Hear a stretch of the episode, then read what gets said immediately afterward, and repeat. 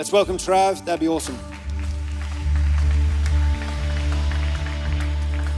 Awesome. Great to be with you here tonight. Joining online as well. It's great to have you uh, along to our 6 p.m.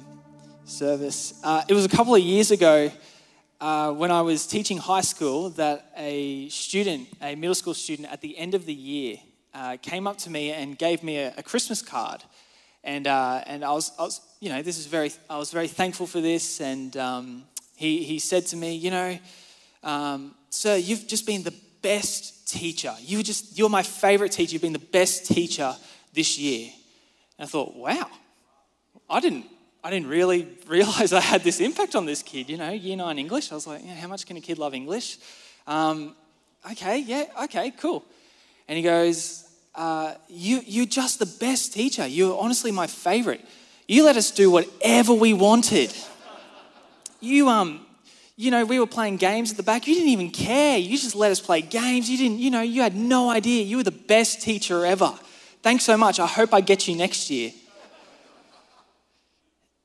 I sort of quickly turn around and make sure none of my colleagues are around to hear me or my bosses are close by because I was like, that's not true. I remember specifically getting up you, telling you to, to get off your iPad, to, to listen up. I remember specifically this, this student. And here he is saying that I, I did nothing, I was just a, a real softy of a teacher. Um, and I thought that's just a hilarious insight into a middle school mind, you know, a middle school, uh, uh, into the mind of a middle school boy, uh, where absent teacher means good teacher, you know, where no learning means great school, great teaching. I know, you know, and hopefully, this student one day will know that a teacher who doesn't discipline or a parent who doesn't pull their child into line from time to time uh, doesn't do any favors for that child, do they? The student who doesn't get pulled into line, who's allowed to be lazy and waste time in class, is worse off than the student who's cracked down on, right? We know this. I'm not talking the harsh, uh, you know, unloving, really cold, brutal kind of discipline. I'm talking about the good, healthy, constructive, beneficial discipline for a child or a student. You know, where the love for the child is never in doubt. It's just that there's a behavior that's not right, it's not healthy for that child. It needs to be pulled into line. The, the, they need to know that they're not on the right track. We know that a good parent or a good teacher ensures that the child or the student is healthily disciplined. Uh, last week, Dan spoke from 2 Timothy, and uh, he spoke on how we are adopted as God's children. How, has Jesus entered into the divine sonship, so too do we, men and women, enter into the divine son or daughtership as well. Without Jesus, we are, are children of men. Okay, and what, and what this means is, as children of men, we are born into sin. We have a fractured relationship with God where we, we seek to do our own will, uh, and we're slaves really to our wants and desires. We don't have right standing with God when we're, when we're just merely children of men. And it's not that we're not invaluable, it's not that we're uh, not seen either. It's, it's, you know, God formed us in our mother's wombs. He has plans and purposes for our lives, and He, he longs for our return to Him. It's just that without Jesus, we're, we're merely children of men. With Jesus, however, we can become children of God. We get adopted into God's family. We are His children. And uh, children of God, they, well, they have a restored relationship with the Father. You know, they don't have a broken relationship anymore. Their relationship with their Father is restored. Children of God have direct access to the Father. Children of God can call Him at any time and can ask for His help, ask for His presence, ask for His, his hand over a situation in their life. Our access to God when we are His children is uninhibited. Tim Keller puts it really well. He says, The only person who dares wake up a king at 3 a.m. for a glass of water is a child. This is the kind of access we have to God when we are his children. Children of God are blessed with a privilege of intimacy. We are blessed with a privilege of assurance. Children of God know that God is always with them. Uh, children of God are, are, have the privilege of a new purpose, a new life, a new, a new meaning to life, to carry out God's will, not their own. They no longer want what they want, they want what the Father wants.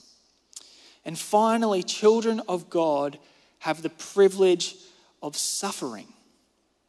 Now you might be like, what? Hold up. Those other things sounded really good, but suffering does not sound like a privilege. What are you talking about? Where, where did you, how did you go so wrong? It was sounding so good. Intimacy, yes, great. Assurance, yes, great. New purpose, yep, keep going. Suffering, oh, no, not so much. I don't think so. Is that the right, you know, have you got the right uh, Christianity there? I'm not sure what's, what's going on here. So let's look together at this idea. Let's open together to Romans 8 16 to 19, and let's have a look at what it says. It says, The Spirit Himself testifies with our spirit that we are God's children. Now, if we are children, then we are heirs, heirs of God and co heirs with Christ, if indeed we share in His sufferings, in order that we may also share in His glory. I consider that our present sufferings are not worth comparing with the glory that will be revealed in us. For the creation waits in eager expect- expectation for the children of God to be revealed. Now, you might be thinking, hang on a minute, that's not just, you know, it's, it's not only saying that the children of God will suffer, you know, it, it's not even a maybe, it's a definite. It's not only saying that they will suffer, but that by suffering, we can know that we are children of God. And not only that, but our suffering will lead to glory. And you might be thinking, what, like, what context is suffering, is suffering a good thing? You know, what, in what area of my life would suffering be a good thing? You might even have questions of thinking like, if, if we are God's children, is he condoning our suffering? You know, he says it's a good thing, he says it will happen. Is God allowing this suffering in our lives? How does it lead to glory? 1 Peter 4:12 says something similar. It says, "Dear friends, do not be surprised at the fiery ordeal that has come on you to test you, as though something strange were happening to you. But rejoice inasmuch as you participate in the sufferings of Christ, so that you may be overjoyed when his glory is revealed. If you are insulted because of the name of Christ, you are blessed with the, for the spirit of glory and of God rests on you. One more, one more um, section if you're sort of worried that this was just a one off in the Bible. James 1, uh, verse 2. Consider it pure joy, my brothers and sisters, whenever you face trials of many kinds, because you know that the testing of your faith produces perseverance. Fiery ordeals, uh, terrible situations, suffering, Maybe it doesn't sound super enticing to be a Christian here tonight. Uh, if, you're, if you're not a Christian, you might be going, well, it doesn't sound too good to be a Christian. If you've ever watched pro golf on TV, uh, if you ever watched like the PGA Tour or whatever, uh, you might get the idea that uh, golf is a very rewarding, simple, and enjoyable game to play. You know, you watch the pros do it, and they're all in their really nice Nike clothes or whatever they're in, they just look really clean, really crisp. They're playing on these beautiful uh, golf courses and they're just driving the ball 250 meters down the fair lane. They're chipping it onto these beautiful putting greens and they putt the ball in. And you go, I could do that. That looks pretty good. That looks fun. That looks really enjoyable. Recently, I thought the same. And um, I've been out for a few rounds of golf and uh, from what I've discovered from being a beginner golfer, is that suffering is actually a huge part of the sport. You know, and it's you suffer because there's so many things that can go wrong with golf. It seems so simple, but so many things can go wrong. If your grip's slightly off, the ball goes into the trees. If, you, if your feet aren't wide enough apart, you, you top the ball and it goes five meters in front of you. You know, if you take your eye off the ball, um, your air swing in front of everyone. If there's water within a 100 meter radius of you hitting the golf ball, your ball magically goes into the water. Don't know how it works. It just, it just does. For every one decent golf shot that I hit, that I'm, I'm enjoying myself, having a great time, there are 10 horrible shots for that one. What I didn't realize, what no one told me, is that um, it seems that suffering is innate to golf. Okay, you can't play without suffering a little, or in my case, a whole lot. And it made me think does this resonate with your idea of Christianity? Or more so, does this resonate with your experience of being a witness for Christ? You know, an ambassador for Christ. Someone who shares the gospel, who, who wants to love others no matter the cost. Someone who wants to be a Christian in all circumstances, in all areas of their life. Who want to, you want to um, be a Jesus follower at all times. Did you or do you have in your mind that, that being a witness for Christ would, be, uh, would mean all good and no bad? That being a child of God would mean all blessing and no failure, all glory, no hardship. Maybe you were sort of sold this message that it would be all providence, it would be all prosperity, it would be all glamour without suffering. I think this is a bit of a message that sometimes we, we get sold, sadly, we get sold this message of become a Christian and, um, and, and you'll never struggle again. There'll never be issues. If there are issues, then you're doing something wrong. That's the message sometimes that, that comes about for us. And it's, it's, simply, it's simply not true. To be clear, this type of suffering that I'm, I'm talking about, I want to be really clear um, it, it results from being a child of God, it results from being a witness for Christ. As Romans puts it, it's a suffering with Christ, standing alongside Christ and suffering because of your uh, indebtedness to Him, because you're saying, I'm with Christ, you suffer. Negative situations and experiences which arise as a result of you standing apart from the crowd um, as a Christian and of following Jesus wholeheartedly and with conviction. What I'm not talking about is really um, the problem of pain and, and, suffering in our world, uh, the, the, horrible tragedy of, that, that, of suffering that occurs for no specific, no reason. There's no rhyme or reason behind it, other than the fact that we live in a fallen world. That's not the type of suffering I'm talking about. I, I would really, I'd really hate to detract from, from anyone's real hurt and, and grief in this point. I know there's, there's many that are in a, in a period of, of suffering, and um, what I want to tell you is that God draws near to the brokenhearted. That's, that's the truth. God is so near to you if you're in the midst of just that, that tragic, that tragic suffering at the moment.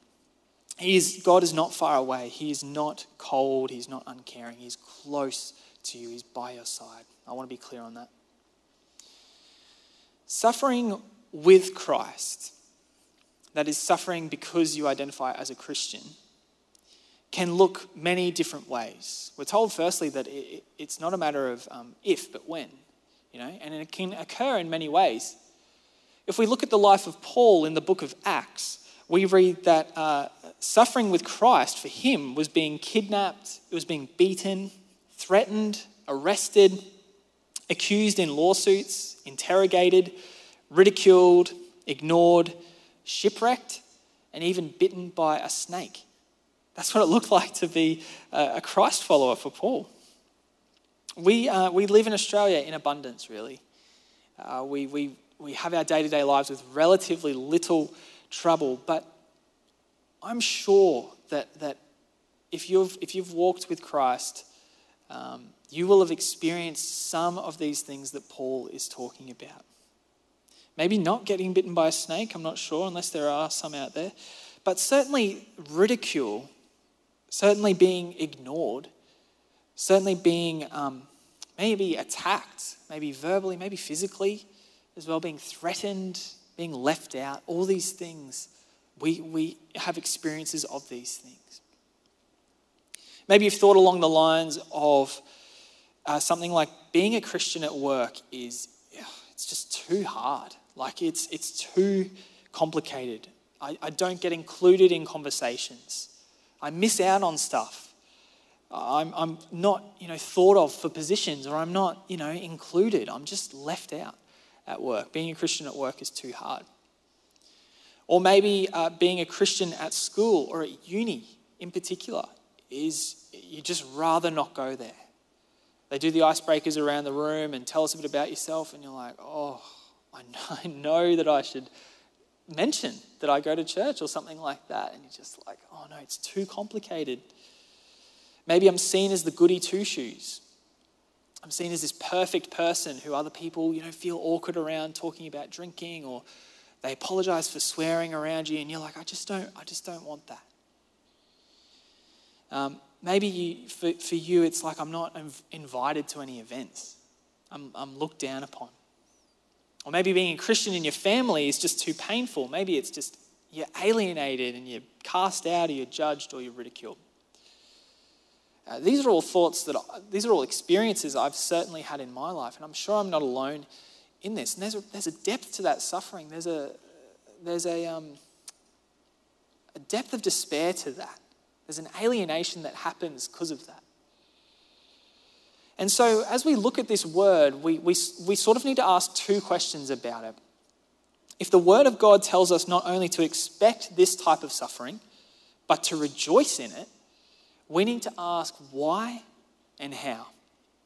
We want to know why is suffering with Christ something to rejoice over, and then how do we rejoice in it? We, we want to be Christ followers through and through. We all struggle to rejoice in suffering, so let's, let's learn how to do it.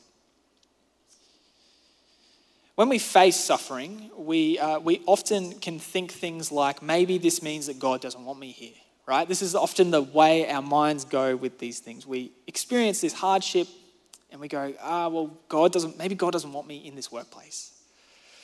God doesn't want me here. I've, I've done something wrong, you know. I shouldn't be experiencing this suffering.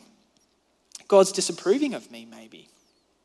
Uh, if we get sold the idea that the, you should never suffer, you should always be happy, always be joy filled, no matter what, that's what being a Christian is, then, uh, then you will feel like there's something wrong with me if, if I'm suffering.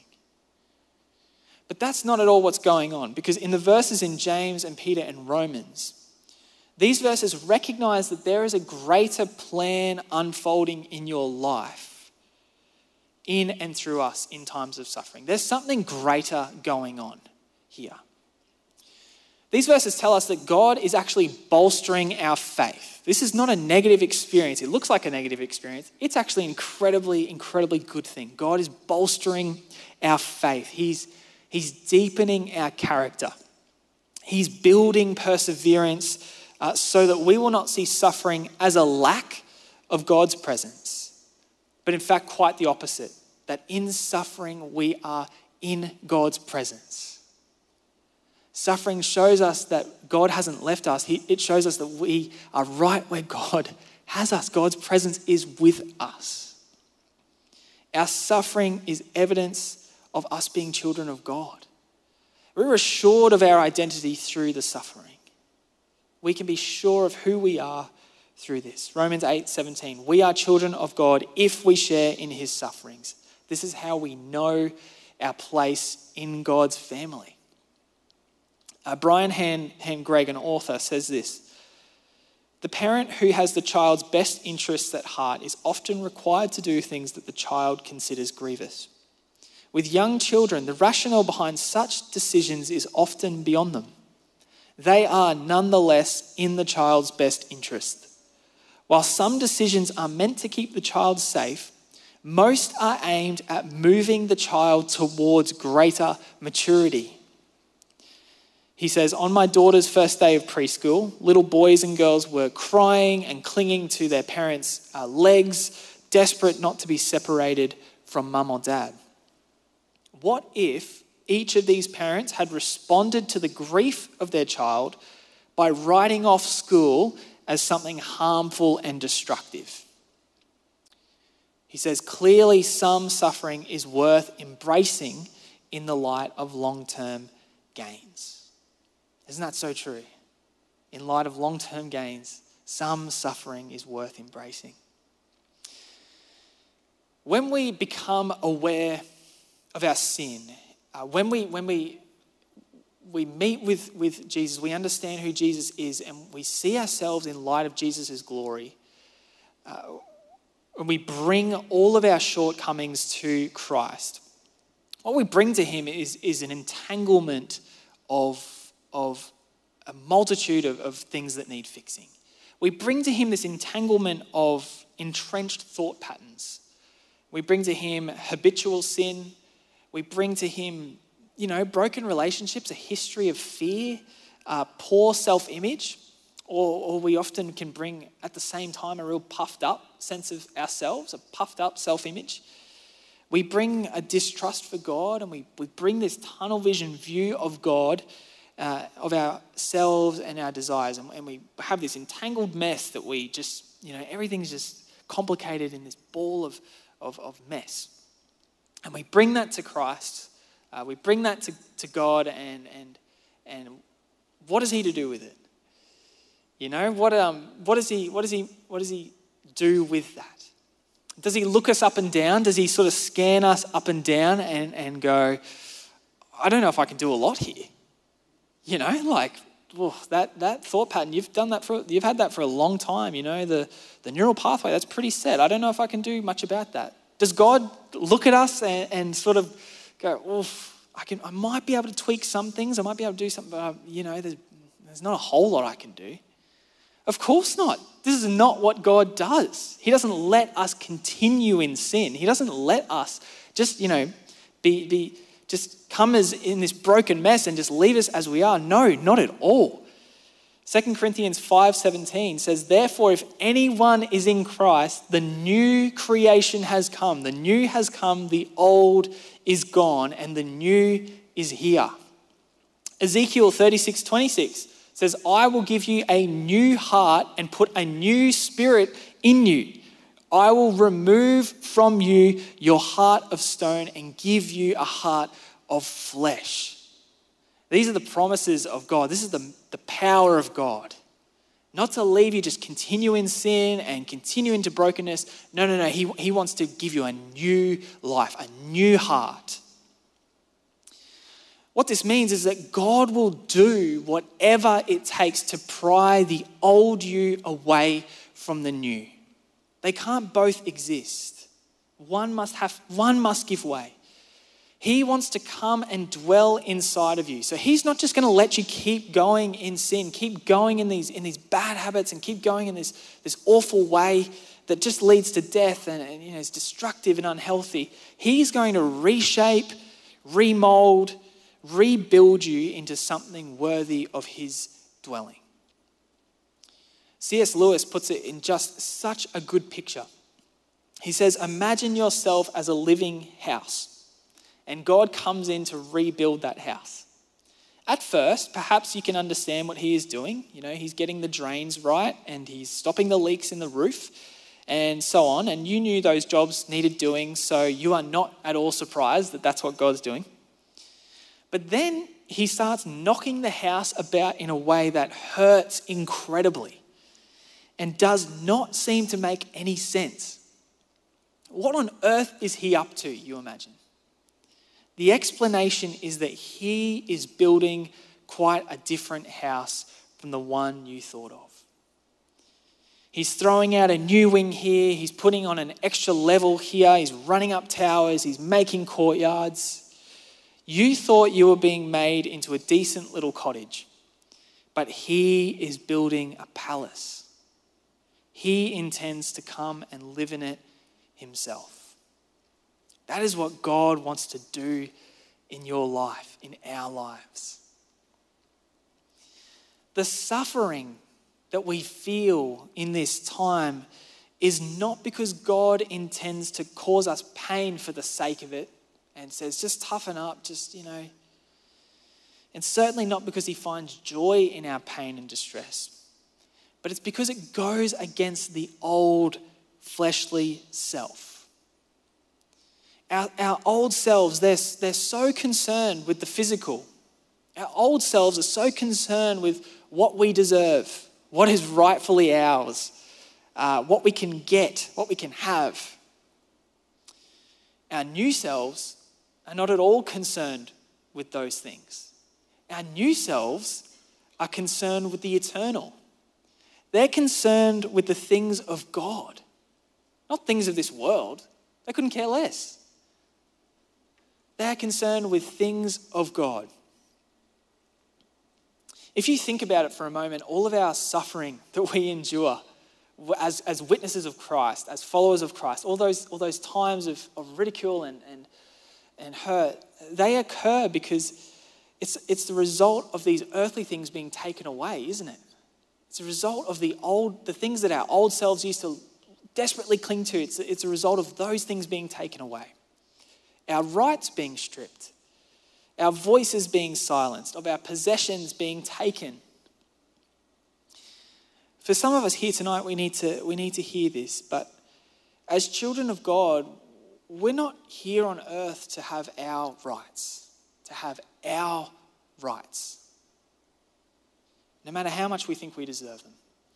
We're here to imitate Christ who gave up his rights.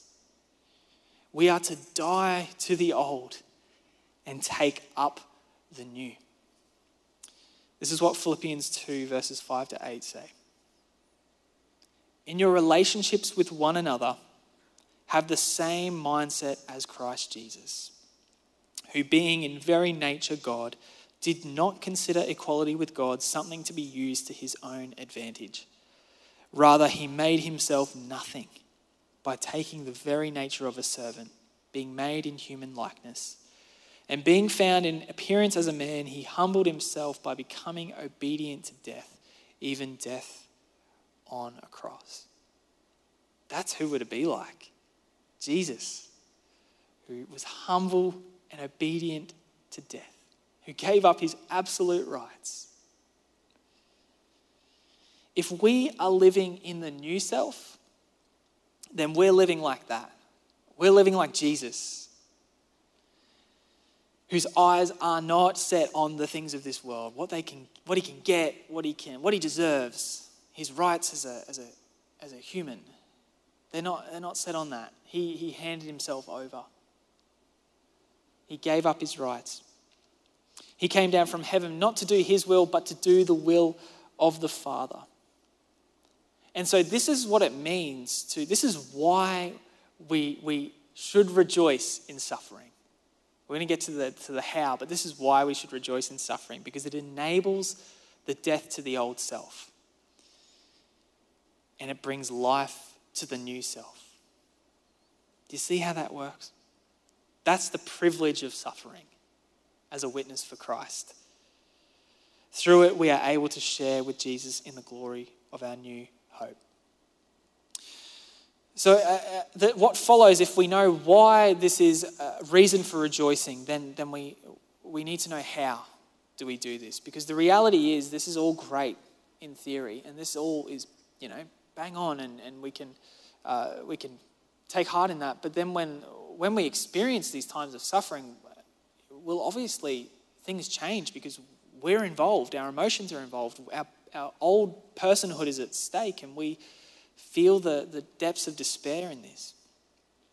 And uh, all of this can sort of sometimes make us feel like we have to just, you know, will ourselves into rejoicing. We have to just really focus our minds and really just, just grit our teeth and just rejoice no matter what.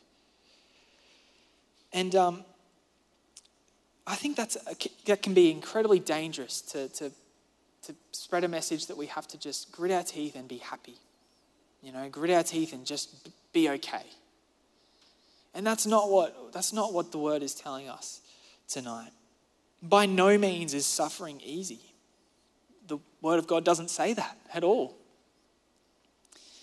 It can be incredibly hard. It would have been incredibly hard for Jesus. It can feel lonely, isolating. It can cause great anguish. We know the anguish it caused Jesus on the cross. We know that. But just as we choose to share in Jesus' suffering, so too does Jesus share in our suffering.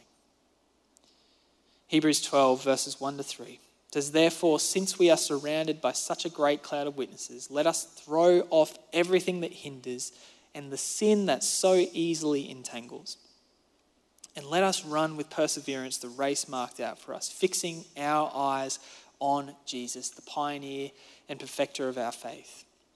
For the joy set before him, he endured the cross, scorning its shame, and sat down at the right hand of the throne of God. Consider him who endured such opposition from sinners, so that you will not grow weary and lose heart. We don't want to grow weary and lose heart, do we? We don't want that. How we rejoice then, how we do it, how we, how we rejoice in times of suffering, is to come into contact with His love.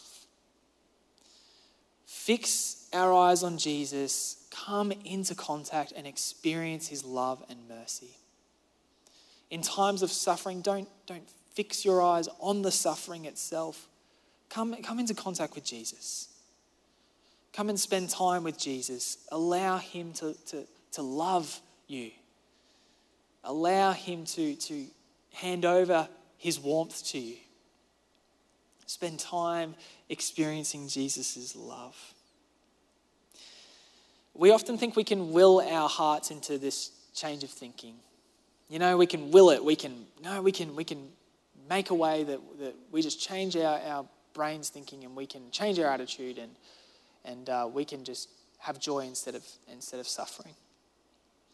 But we cannot will our hearts into a sudden change of thinking like a computer that can be reprogrammed. We can't just install a new program on our, on our heart and then we're all set.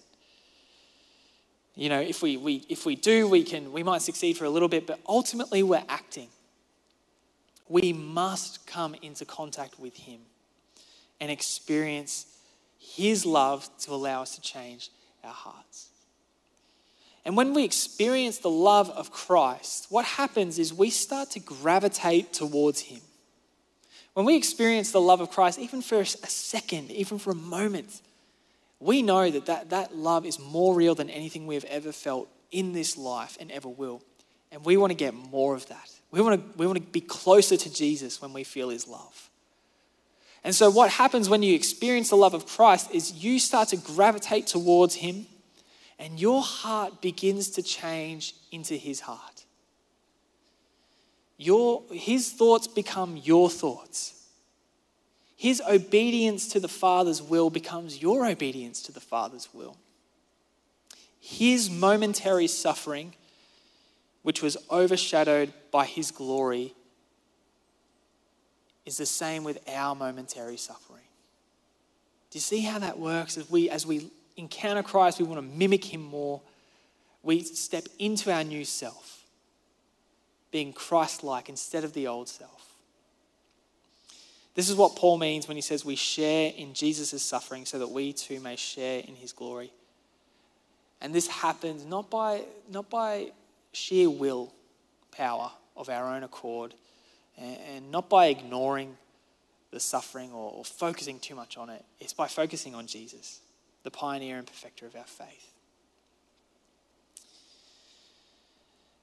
Just want to invite the, the team up as we as we come to um, finish up here tonight, and as we as we let that sink into our hearts now, and we take it a couple of moments just to think about that. And as we sing, as we come to worship, then we, we have an opportunity to, to do exactly that, to meet with Jesus, to sing of, of his goodness, just to spend time with him. You know, to, to block out some thoughts that are happening, to, um, to fix our eyes on Jesus, to gaze at him and him alone. And uh, I'm conscious if, if that there's, there's probably people here tonight, there's definitely people here tonight who are in a time of, of suffering with Christ. And I, I want to tell you to not be disheartened. Don't think for a moment that God has left you. Don't think for a moment that God has left your side. He is doing something in you that you cannot see. He's doing things in you, He's doing things behind the scenes, in fact, that one day you will see the beauty of. maybe even maybe not even till heaven for some of these, but you will one day see the beauty of what He's doing in your life. And you'll, you'll, what you'll realize is, I can't believe that God, you know, I, I, did, I actually didn't think that God was capable of changing that about me.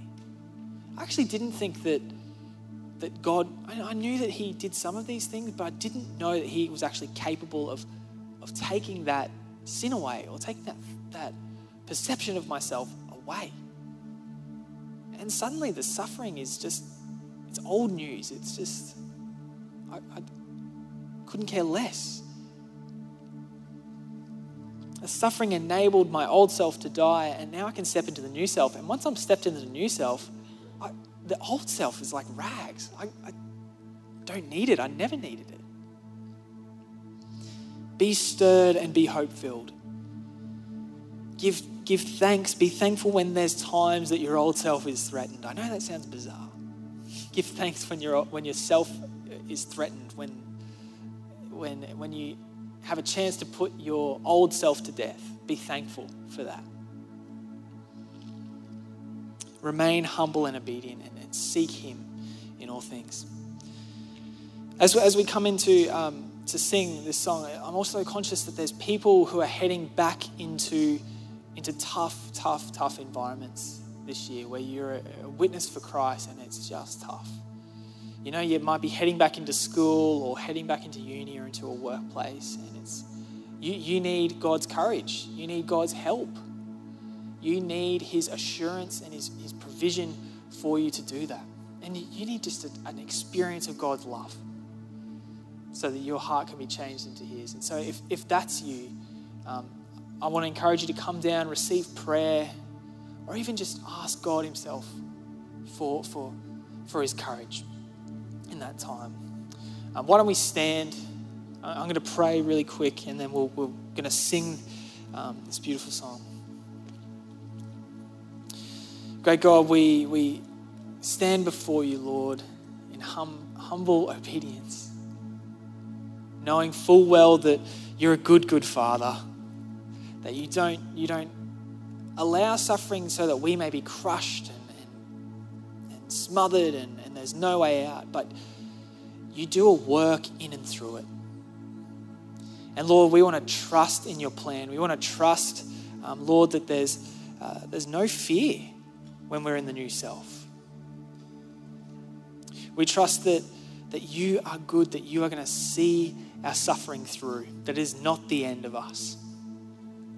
And Lord, where the old self is, is fearful and uh, a slave to fear, lays itself down to fear and submits to fear, we know the new self only submits to you, great God. The new self, just as Jesus was, is, is obedient to the cross. Lord, we thank you. And I want to pray as well, Father, for, for those who need courage to head back into an environment that is just so tough. And you don't, you actually see those environments and you don't, you don't say that we shouldn't uh, feel the weight of it. You don't say that. You don't, you don't discount how we're feeling in those environments, but you stand with us, firmly with us, and you share in our suffering too. Great God, and we thank you for that. And so, Lord, we sing with faith, we sing with courage now um, as we come to, to, uh, to sing this song, Lord. I pray you meet us where we are right now. In Jesus' name, amen.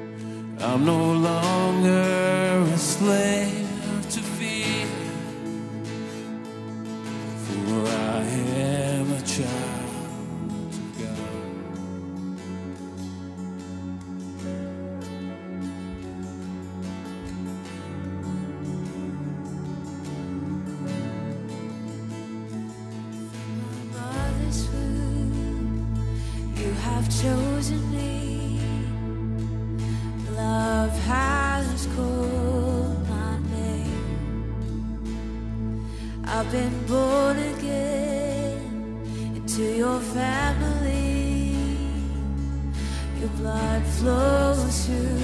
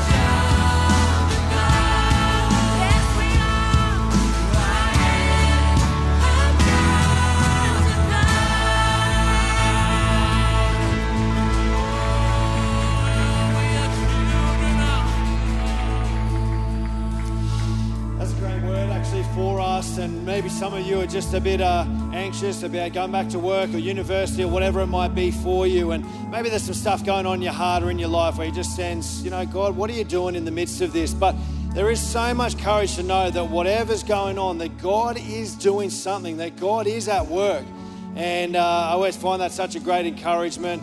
And I just want to encourage you tonight uh, that wherever, whatever situation, whatever you're heading into, uh, as Travis said, that God's with you in the midst of that. And I really love to pray for you. Father, we just thank you for your word. We thank you for that encouragement, great God. Uh, you never waste anything, you're always at work in some way or another. You are at work, great God, and we thank you for that. Uh, there's some that are in a difficult situation. I pray they continue to press into you and lean in you, lean into you to discover and to know in their hearts what are you doing in the midst of this, and uh, to be courageous, to be bold, and uh, to, to stand up, Father God, in the midst of, uh, of the situation they're facing. Uh, we thank you as well, great God. You promise that you'll never leave us nor forsake us. You don't leave us alone, but you're with us always.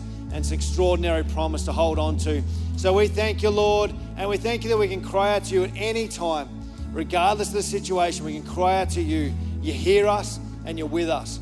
And uh, it brings great courage to our hearts. We love you, great God, and uh, we just pray all these things in Jesus' mighty name. Amen. Amen. That opportunity as well for to receive prayer is still available. We'd really love to pray for you. That's really important. Um, but have a great week. Whatever you're doing this week, may God use you powerfully, and uh, we'll see you soon. God bless.